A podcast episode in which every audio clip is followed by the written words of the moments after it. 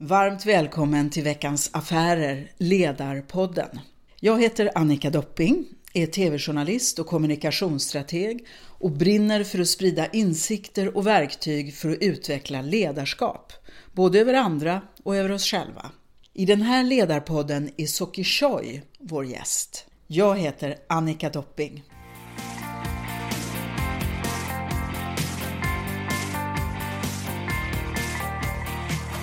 Välkommen Soki Choi. Eh, ett nöje att få möta dig som har gjort en väldigt annorlunda resa i karriären. Om du ger oss en, med dina egna ord en mm. liten beskrivning av hur din resa har sett ut i Sverige. Mitt liv började med att eh, jag föddes i Rinkeby och eh, min far kom hit från Sydkorea som forskare så båda mina föräldrar är från Sydkorea vilket innebär att jag har ju den sydkoreanska kulturen och utseendet men också givetvis den svenska kulturen så uppvuxen i dubbelkulturell miljö. Och eh, min första karriär brukar jag säga var inom musiken. Så att eh, jag började tidigt att spela piano, gick i Adolf Fredriks musikskola, Stockholms musikgymnasium så att jag hade sikte på att bli konsertpianist. Eller jag brukar faktiskt säga att min mamma hade sikte på att jag skulle bli konsertpianist. Så det var min första läxa. Att det där med att eh, ja, föräldrar har ju ofta ett gott syfte och omedvetet så är det deras egna drömmar som går över till barnen och där har ju hon fått lära sig den hårda vägen att det går inte. Du trivdes inte i, i den bilden av dig själv som konsertpianist? Nej, men jag vaknade väl upp där som man brukar göra i tonåren och så att det var ju någon annan som drog i mig och liksom försökte styra mig mot något mål och jag tappade ju motivationen då. Så jag tror det är väldigt viktigt att man verkligen lyssnar och följer sin egen inre röst. Eh, men idag är jag ju oerhört tacksam att jag fick den delen med mig att jag andas musik lika mycket som jag andas luft. Det finns ju de som säger att hela hjärnan utvecklas väldigt mycket matematiskt och ja. på alla sätt om man, får, om man, om man verkligen hårt ja. tränar musik. Absolut, och det tycker jag är jättekul givetvis att ta till mig. Eh, det sägs att eh, musik är det enda och bästa sättet att aktivera hela hjärnan. Eh, till och med bättre än att måla och till och med mindfulness. Att musik ska vara det som verkligen ta tag i hela hjärnan. Så, Tur att mamma hade sådana drömmar alltså? Det kan man ibland tycka, ja. Men för att gå framåt i tiden så funderade jag på att bli journalist. För att jag alltid varit intresserad av eh, samhällsfrågor. Men av olika skäl så valde jag Handelshögskolan. Eh, mycket för att bli väldigt eh, bevandrad i det system som ändå dominerar vårt samhälle. Jag tyckte att det var väldigt viktigt för att överhuvudtaget kunna påverka sen. Eh, och började då eh, egentligen på ett eh, amerikanskt managementkonsultbolag. Jobbade där i två år. Det var väldigt hierarkiskt, väldigt mycket mörka kostymer, väldigt mycket raka led och order. Så att man kan säga att jag gjorde min lumpen på mitt sätt. Eh, och kände från början att det här är en företagskultur jag absolut inte eh, känner mig hemma i. Men jag också uppskattade de verktygen jag kunde få med. Så med de verktygen så startade jag ett eh, bolag inom appvärlden år 2000. Det var tidigt. Det var väldigt tidigt. Så där fick jag ju lära mig vikten av timing. Men jag var väldigt övertygad om att det här skulle bli stort.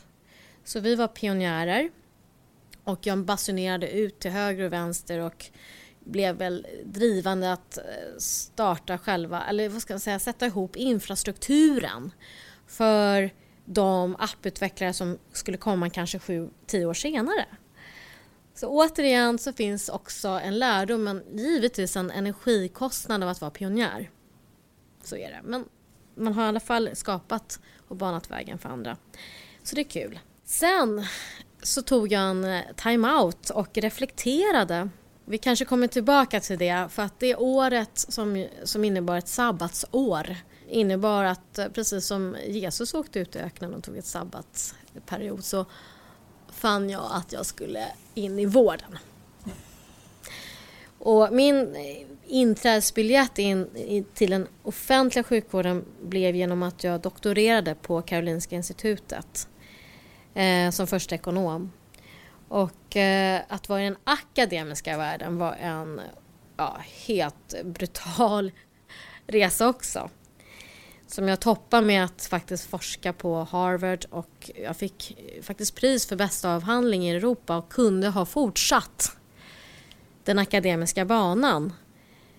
Jag följde mitt hjärta och valde faktiskt bort det i förmån för att verka i eh, den offentliga sjukvården. Så att det är väldigt viktigt för mig att se att ibland så kanske du behöver i mitt fall välja bort det du är väldigt bra på. Och i mitt fall var det att jag ville tillämpa den här kunskapen praktiskt i den faktiska vården. Så att eh, jag jobbade tre år ungefär eh, på Karolinska Universitetssjukhuset med deras jättegigantiska prestigeprojekt Nya Karolinska i Solna som återigen gav mig insyn i en helt annan värld. Och jag valde att lämna den världen i april förra året, för mindre än ett år sedan. Av det skälet att jag eh, kände att jag inte kunde bidra och verka mer. Eh, men det här har gjort att jag har fått en bredd och är otroligt tacksam och känner mig privilegierad att ha fått resa in i olika världar. Um, vilket för mig har också inneburit en personlig utveckling. Men eh, det är inte alla som tycker det är lätt då, som vill ha etiketter och tydliga karriärvägar, att förstå sig på någon som hoppar av så givna karriärer som du. Vad har du fått för reaktioner? Jag har fått väldigt, eh, vad ska jag säga, starka reaktioner från de som är i det systemet jag kliver av och de blir rädda och tycker att jag inte är klok. Hur kan jag lämna telekomvärlden när jag har liksom hela röda mattan framrullad? Hur kan jag lämna en akademisk karriär eh, med Harvard som sista anstalt och hur kan jag liksom lämna det här? Och hade jag vetat svaret så hade jag kunnat säga det snabbt. Och jag tror att det är personliga händelser i livet men också den jag är som har gjort att min inre röst har alltid varit starkare. Och jag har valt att följa min kompass. Jag är inte så säker på att jag alltid vill uppmuntra andra nödvändigtvis för det kommer med ett högt pris och kostnad. Det ska man vara medveten om. Men jag har valt min agenda och inte valt och inte låtit andras agendor få styra mitt liv. Du säger att du har med dig två kulturer då, den sydkoreanska också. Eh, kan du berätta lite mer om vad du har fått med dig för filosofi därifrån när det gäller balans i livet? Ja, jag har ju med mig, eh, vad ska vi säga, en 4000-årig filosofi som bottnar i eh, något som kallas för yin och yang, bland annat. Många har sett en, en om du beskriver den grafiska ja, formen för det. Det är en rund ring där man kan säga att ena halvan är vit med en svart prick i och den andra halvan är svart med en vit prick i. Eh, och eh, vad den symboliserar är egentligen att du har två stycken diametralt motsatta poler. Man, kvinna, dag, natt. Aktivitet, återhämtning, sol och mörker som behöver ständigt balanseras för att vi som människor ska befinna oss i ett tillstånd av homeostas. Vad betyder homeostas? Homeostas är det som vi medicinskt rent av ständigt befinner oss i. Vi har en kroppstemperatur på 37 grader, 37,5. Får vi högre, ja men då är vi i dödszonen. Vi kan faktiskt hamna i febertillstånd som tar kål på oss. Och blir vi för nedkylda så blir vi också illa däran. Så alla de här processerna som pågår i vår kropp är en ständig kamp kan man säga, ständigt arbete med att behålla oss i balans. Och vi blir sjuka. Vi blir sjuka när vi inte hamnar i den här homeostas. Och så tänker man inom Asien på flera nivåer, det är inte bara kroppen. Och det här innebär ju för mig att jag alltid har velat sträva efter den här balansen. Eh, så att samtidigt som jag har gått Handelshögskolan och jobbat i näringslivet så har jag sedan jag var ja, 14 år varit intresserad av existentiella frågor. Eh, jag har mediterat sedan jag var 16 Och jag har varit väldigt intresserad av eh, till exempel sjukdomar ur ett annat perspektiv. Att man kommer åt roten och inte bara botar själva symptomen med läkemedel. Eh, jag har samtidigt varit så klok och insett att det här är någonting som inte riktigt är rumsrent i västvärlden. Så jag har fått bida min tid. Så det här är nästan den första gången jag vågar liksom släppa upp eh, den så kallade underground-verksamheten som har funnits i mitt liv. Eh, men jag ser mer och mer tecken. Vem som helst jag pratar med kan sätta på nyheterna, kan gå ut i en affär och ta tempen på vårt samhälle idag. Att eh, det råder obalans. Du ser inte homeostas vare sig företag, organisationer eller samhälle? Nej, precis, jag tror att allting hänger ihop. Men vi kan ju se världen utifrån allting från organism till organ till oss som människor och organisationer. Eh, och det är ingenting som är isolerat utan är det så att eh, vi människor till exempel inte mår bra av odefinierbara obalanser så mår ju inte organisationer bra. För vad är en organisation? Organisationer består av människor. Och vad består ett samhälle av? Samhälle består av organisationer och dess medborgare. Så att eh, jag menar på att vi kan se en röd tråd från absolut den lägsta konkreta nivån till den högsta. Och det är ju någonting vi också alla har varit eh, vad ska jag säga, intutade och blivit medvetna om är ju den här miljörörelsen som handlar om vår planet. Om vi tar den högsta nivån. Men jag har jobbat väldigt nära människokroppen och organisationer så att jag menar på att hur rapporterar vi människor som inte mår bra idag? Eh, och jag har ju följt statistik och ser just den här, eh, vad ska jag säga, märkliga paradoxen av att vi har aldrig haft så bra materiellt samtidigt som människor mår somatiskt, alltså kroppsligen sämre men också psykiskt. Och jag menar på att liksom, har vi beslutsfattare på alla nivåer där många inte mår bra, vad blir konsekvenserna av de besluten? Så att det här finns ett, ett stort ansvar att på alla nivåer se till att människor mår bra för då får vi också organisationer och samhällen som mår bra. Och jag tror att det är dags att liksom fokusera just nu på de här bitarna som handlar om ohälsa. Eh, som handlar om oss människor.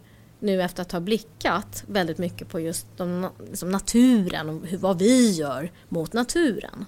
Men vad gör vi mot oss själva? Det är också en väldigt viktig fråga att ställa. Om du lägger det sydkoreanska rastret med yin och yang på, hur skulle du beskriva obalansen i de termerna? Ja, jag har ju själv gått i Handelshögskolans, eh, vad brukar man säga, kapitalismens högborg. Eh, mörkblå, de flesta. Och det är ju så att eh, man kan ju förstå rationellt de teorem och allting som ligger till grund för det system som dominerar västvärlden idag.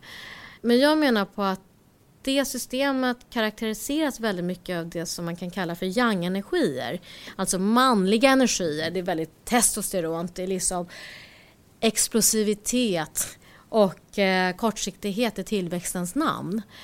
Eh, och det här för med sig konsekvenser om man tar ett asiatiskt perspektiv på yin. Och det innebär att vi inte får tillräckligt mycket utrymme eh, Eh, i samhället och på individnivå för återhämtningen, för det långsiktiga, för att vi ska kunna hålla balansen, för det som skapar helhet och hållbarhet. Och för mig är det så otroligt uppenbart att vi har fått för mycket av de testosterona, manliga energierna och för lite av det östrogena och de kvinnliga energierna. Och jag menar inte som en del kanske tror i den feministiska debatten att vi ska liksom göra oss av med allting som har med liksom kapitalism och snabbt och manliga energier att göra. Men vi har för mycket i förhållande till det andra. Vi behöver både och. Och därmed så krävs det mer fokus tror jag personligen på just yin som står för just att få jorda sig. Tillbaka till liksom det här som, som definierar oss som människor. Som handlar om de inre världarna, inre rösten och det existentiella som också definierar oss som människor. Jag har ju en gång, en gång prognostiserat att appar skulle bli en framgång och fick rätt. Så min prognos nu är att jag tror och hoppas att vi är så kloka att vi någon gång ganska snart kommer att reglera systemet till att uppnå en balans. Varför då? Vi har inget val. Om man tittar på jorden och klimatförändringar så kan man ju säga att eh, Moder Jord har feber, eh, om man gör en sån analogi där. Helt klart. Och eh, som någon sa, man ska liksom inte bråka med Moder Jord för mycket. Utmanar vi naturlagarna så slår det tillbaka. Och eh, jag tror att, att, att Moder Jord är upphettad är en väldigt bra fingervisning för hur även vanliga mödrar och fädrar och människor känner sig. Vi är alldeles för upphettade. Vi behöver kyla ner lite och lugna och jorda och komma ner i återhämtningens eh, tidevärld där vi får utrymme för det också. Och då tror du att det skulle avspegla sig i en bättre hälsa både kroppsligt och psykiskt? Absolut, det tror jag. Och jag tror att liksom, det här är mycket av tabuämnen som är fel och ofint att prata om. Men vi måste få in det medmänskliga eh, även i så att säga, de hårda miljöerna. Eh, och jag vet, jag tror att det är så många som längtar efter det ledarskapet. Eh, ett ledarskap som balanserar eh, de så kallade manliga energierna med de kvinnliga och för mig så är det här en fråga som går bortom kön. Det kan vara en man, någon som är född man som lika väl kan så att säga ha de här energierna lika väl som en kvinna kan ha dem. Jag ser ju alldeles för många exempel idag där snarare kvinnor kanske tar in för mycket av det rådande systemets normer och blir ja, män i princip. Och det tycker jag inte alls är en eh, kanske sådär nödvändigtvis en bra förebild utan vi behöver någon som balanserar både och. Trivs du själv att vara ledare och hjälpa andra att hitta sin balans och sina gåvor? Svaret är absolut ja och jag brukar gå omkring och ibland så kommer ju sådana här ord upp i huvudet så att sharing is caring är någonting som ständigt finns i mitt huvud. Eh, jag känner inte att det är jobbigt eller att det är en plikt utan det är en reflex att vilja dela med sig eh, av viktiga insikter för att hjälpa andra att hitta sin kompass. Eh, och det är ju, intentionen är ju bara att vilja väl och vilja gott. Och eh, för mig skulle det vara, det skulle gå emot min natur om vi uttrycker oss så. Att bara hålla nyckelinsikter för sig själv. Sen har ju varje individ ett eget ansvar att så att säga ta till sig råd och insikter från andra. Men det kan ibland vara bra att, att få en exponering för ett smörgåsbord av visdomar just för att människor av olika skäl helt enkelt får en eh, vad ska jag säga, miljö eller smalas av att inte få de här möjligheterna att se insikter som andra kanske har kommit fram till. Du är själv förtjust att titta på föreläsningar på TED till exempel på nätet ja. som en egen utbildning. Absolut. Jag eh, har också fått förmånen att prata på en sån TED-talk så att det är ju någonting jag känner är en fantastisk eh, plattform för att både ge och få eh, inspiration från hela världen. Där tror jag verkligen att eh, den digitala revolutionen kommer till sin rätt. Vad har du för planer själv när det gäller din framtid nu? Ja, jag befinner faktiskt eh, i en nyorienteringsfas så att eh, jag får återkomma med något konkret. Däremot så känner jag ju eh, givetvis att jag vill förvalta eh, de insikter jag fått från sjukvården och eh, även IT. Och med det menar jag att eh, jag tror att dagens medborgare är väldigt kloka och får de rätt verktyg i handen så tror jag att det finns en otrolig vilja att faktiskt själva stärka sin roll som patient. Att inte bli ett offer för den enda modellen som finns, det vill säga den landstingsstyrda sjukvården med läkare som sitter där som gudar och ja, föreskriver mediciner och kortsiktiga protokoll. Så vad jag menar är att jag tror att med kunskap och information som du som patient kan få av andra patienter som har precis samma sjukdom. Och det kan vara människor som finns i hela världen som du nu med digitala verktyg kan få kontakt med. Och i kombination med monitorering av nyckelmarkörer, just vi pratade om homeostas, så tror jag att där i det fältet så finns det nya jättespännande saker som händer nu. Eh, där, där någonstans Eh, vi behöver ett parallellt system som gör att människor själva vill ta tag i sin hälsa innan det är för sent. För dagens sjukvård är till för akut omhändertagande, jättebra avancerad vård av väldigt svårt sjuka. Men det är väldigt mycket fokus på sen intervention istället för tidig prevention. Eh, och det är också där vi pratar om balans. Att jag anser att det är också väldigt kortsiktighet och det är liksom symptomer som ska botas snabbt och man tittar inte på effekterna på hela kroppen som har fått en väldigt eh, för stor roll. Eh, och eh, jag tror att fler människor skulle både efterfråga och må bra av att veta att de med kunskap kan också sköta sin hälsa för att inte ens hamna i sjukvårdens händer i första hand. Det finns en växande medvetenhet eh, globalt om the wellness economy och wellness management. Att man förstår att det också är ett stort värde för landet på så många sätt med hälsa. Och vi ligger lite efter där i Sverige. Eh, vi har nog, eh, vi, vi, vi kanske letar på fel ställen efter hälsa. Vi tror fortfarande att allt går att mäta i provrör och i olika Eh, parametrar ja. som är mera fysiska och handfastna när människor kanske känner att de inte har något syfte, ingen, hem, ingen plattform, ja. ingen tillhörighet. Tror du att det behövs en revolution där eller kan vi liksom smyg eh, förändra det här? Det beror på vad som är målet. Revolution för mig är just en radikal förändring med en väldigt hög hastighet. Eh, och det har vi ju sett i exempel där man tror att det inte är möjligt där Arabic Spring skapade den typen av liksom helt anhörd av liksom att man ja, lyckas sprida en sån revolution. Eh, jag har släppt den här med tanken på revolution. Den klingar ganska bra med mig vad gäller liksom min otålighet. Utan så länge vi får till en radikal förändring, alltså det kan få ta lite tid, så, så, så jag personligen nöjd. Eh, så att det kan ta x antal år, det kan ta kortare. Men att den här rörelsen är på gång, det känner jag av överallt. Eh, och jag tror vi bara får gilla läget i Sverige som småbröder, vad vi vill kalla oss själva, att USA kommer gå i bräschen.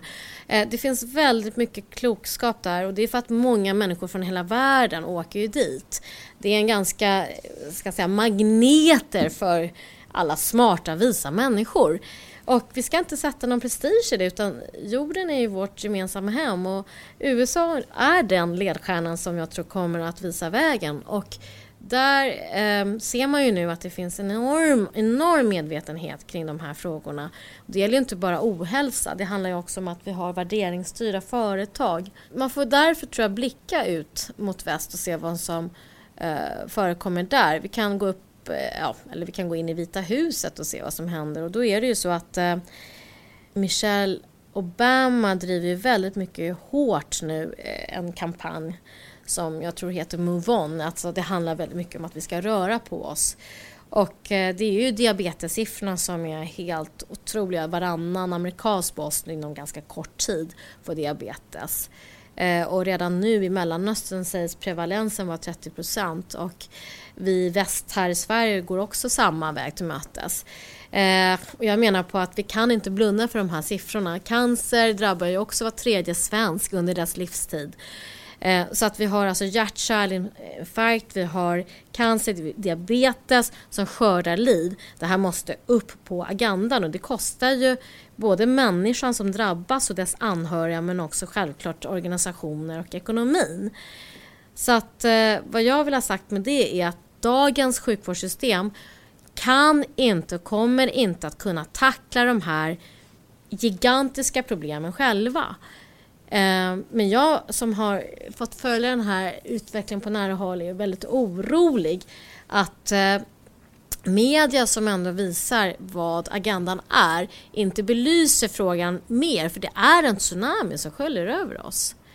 Eh, men nu börjar ju saker och ting hända i USA. Eh, hans, den här producenten som gjorde filmen där um, Al Gore slog igenom. The Unconvenient Truth, ja. Unconvenient Truth. Han har ju gjort nu en dokumentär som heter Fed Up. Som handlar just om matindustrin, som handlar om läkemedelsbranschen, som handlar om att nu har vi fått nog av den här alliansen mellan läkemedelsbolagen som är otroligt nära sjukvården och dess återförsäljare, det vill säga läkare som också är väldigt frustrerade över att de är bakbundna över vissa protokoll de måste föreskriva fast de ser år efter år patienter som tar skada och de tror på andra så att säga, behandlingsmetoder. Så de är också väldigt låsta.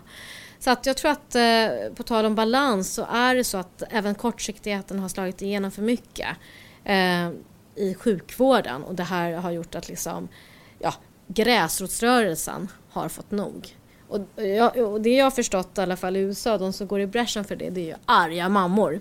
Och det var någon som sa det, liksom är det någonting politiker är rädda för så är det arga mammor. Du talar en del just om dysfunktionella system, inte minst i sjukvården och att vi behöver komma in med en annan medvetenhet. Nu kom, har du nyligen varit i USA.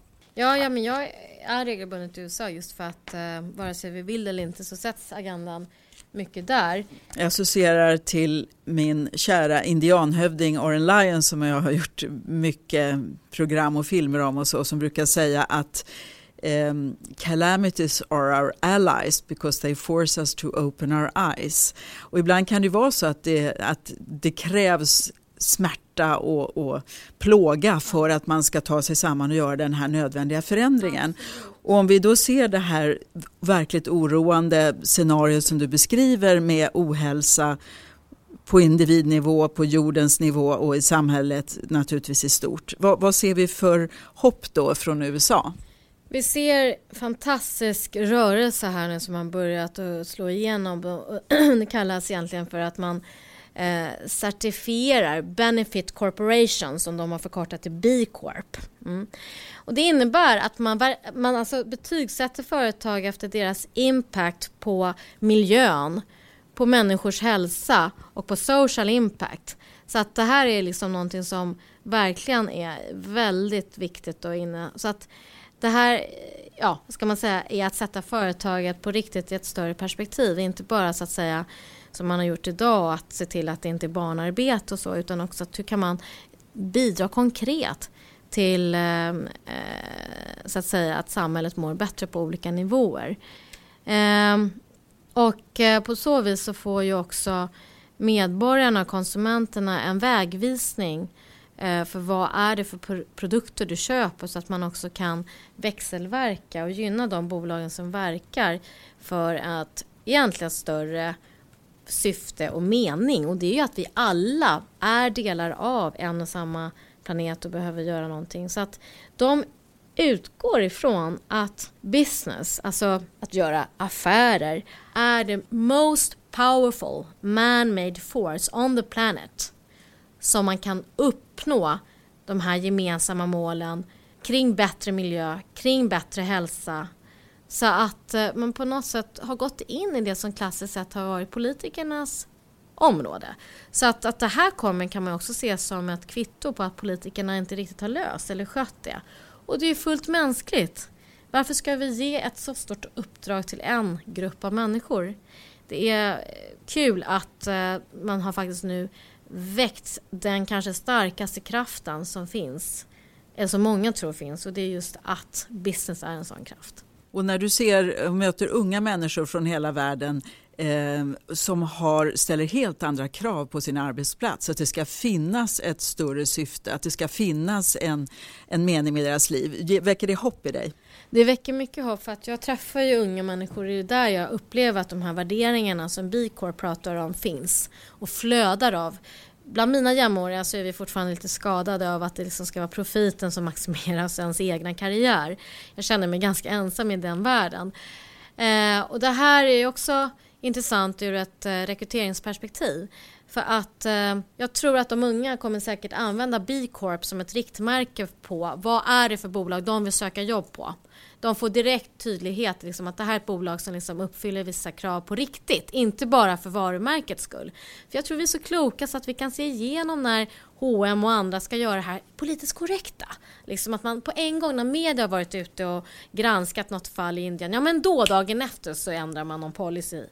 Utan jag tror att det här handlar om trovärdighet. Det här handlar om att man måste verka kontinuerligt så som man har i sina värderingar för att verka trovärdig för eh, de anställda men och alla andra. Och det är några intressanta grejer som särskiljer det här från um, vad ska vi säga, corporate social eh, responsibility som många har pratat om. Eh, och det är just det här att man också ser till att det inte är aktieägarna som man ska maximera utan det är väldigt viktigt att titta på alla stakeholders. Eh, och jag blev fascinerad av ett sånt bolag som eh, finns i USA där man har frågat så här, okej okay, ni har startat ett eh, framgångsrikt eh, brownie, alltså bageri av såna här chokladkakor. Eh, och vad är er vision och mission? Varför har ni gjort det? Och vad är er affärsidé? Och då säger de så här, vi har startat det här inte för att producera och sälja brownies utan för att anställa människor. Så att de använder alltså själva affärsidén som en, som en medel för att uppnå ett helt annat mål som har med samhället att göra.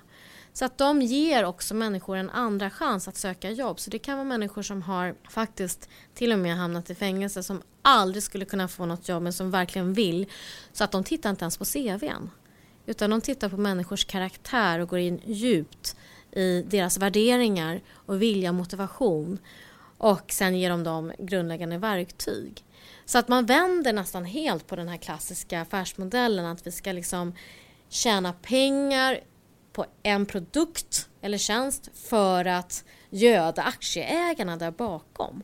Utan det här handlar om att på ytan kanske det ser ut som du gör samma sak, du bakar brownies, men det är för att sysselsätta människor och ge dem en andra chans och bidra på så vis till ett bättre samhälle.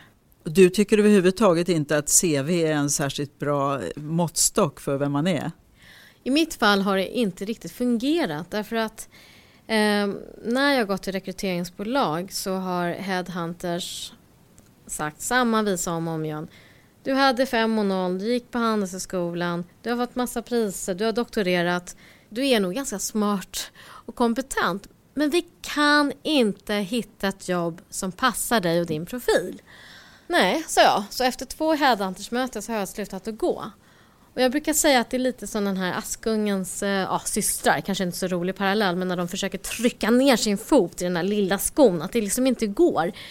Och vad jag menar med det är att idag så tittar ju människor eh, på CVn utifrån vad man har gjort. Det är väldigt dåtid, historiskt, linjärt eh, perspektiv som gör att du fastnar också på den bana du någon gång av en slump råkar hamna på. Du blir revisor.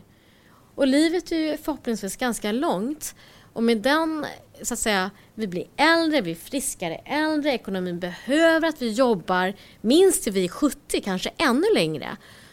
Då kanske vi har 30 till 40 år i yrkeslivet. Eh, och jag kan tycka utifrån att vi människor är så komplexa, ska vi bara liksom syssla med ett och samma jobb? Det verkar ganska tråkigt. Så jag menar på, vilket jag har liksom sagt till rekryterarna, att jag utgår från mina drömmar. De är väldigt eh, framtidsorienterade och det är de jag diskonterar till nuet. Jag är driven av vad jag vill till, inte var jag kommer ifrån. Men det, det fixar inte dagens system. Så det är också den kompassen jag har haft som har tillåtit mig själv då att söka egna vägar att byta bransch. Ehm, och jag tror att den här korsbefruktningen som du får av att ha verkat i en bransch och gå till en annan, det är en otrolig synergi och du får en enorm utväxling personligt. Men jag skulle vilja ge rådet till unga idag också att det är ett väldigt smart sätt att bygga en kompetensportfölj. Ehm, en kompetensportfölj gör att du kan kombinera olika kompetenser beroende på vilken era och situation som råder. Det är en ganska låst position av att du söker en utbildning och fastnar i en yrkesroll. Och många pratar idag om att väldigt många jobb kommer att bli överflödiga och digitaliseras. Och då sitter du där och har liksom ja, satsat på en häst. Så att jag tror att det är ganska smart även med tanke på att världen förändras så snabbt med teknologisk utveckling. Gårdagens trygga jobb försvinner över en natt. Att faktiskt också satsa på flera olika branscher och kompetenser. Och reflektion, meditation, eftertanke, återhämtning är en viktig del av det?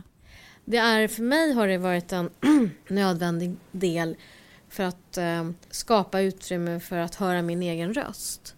Eh, allt för ofta så drunknar jag i mediebruset. Det handlar om vad andra människor tycker och tänker. Eh, dina föräldrar till eh, kompisar till ja, kollegor.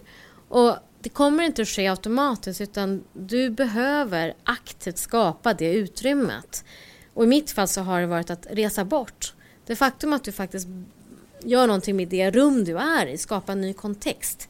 Eh, ja, jag har ju då valt att åka till exempel till Indien, det kan vara till USA på retreat där du får faktiskt väldigt mycket tystnad. Alltså, men du, då kommer din röst fram lättare. Och den här meditationen gör ju att du faktiskt hittar tillbaka till din inre kompass.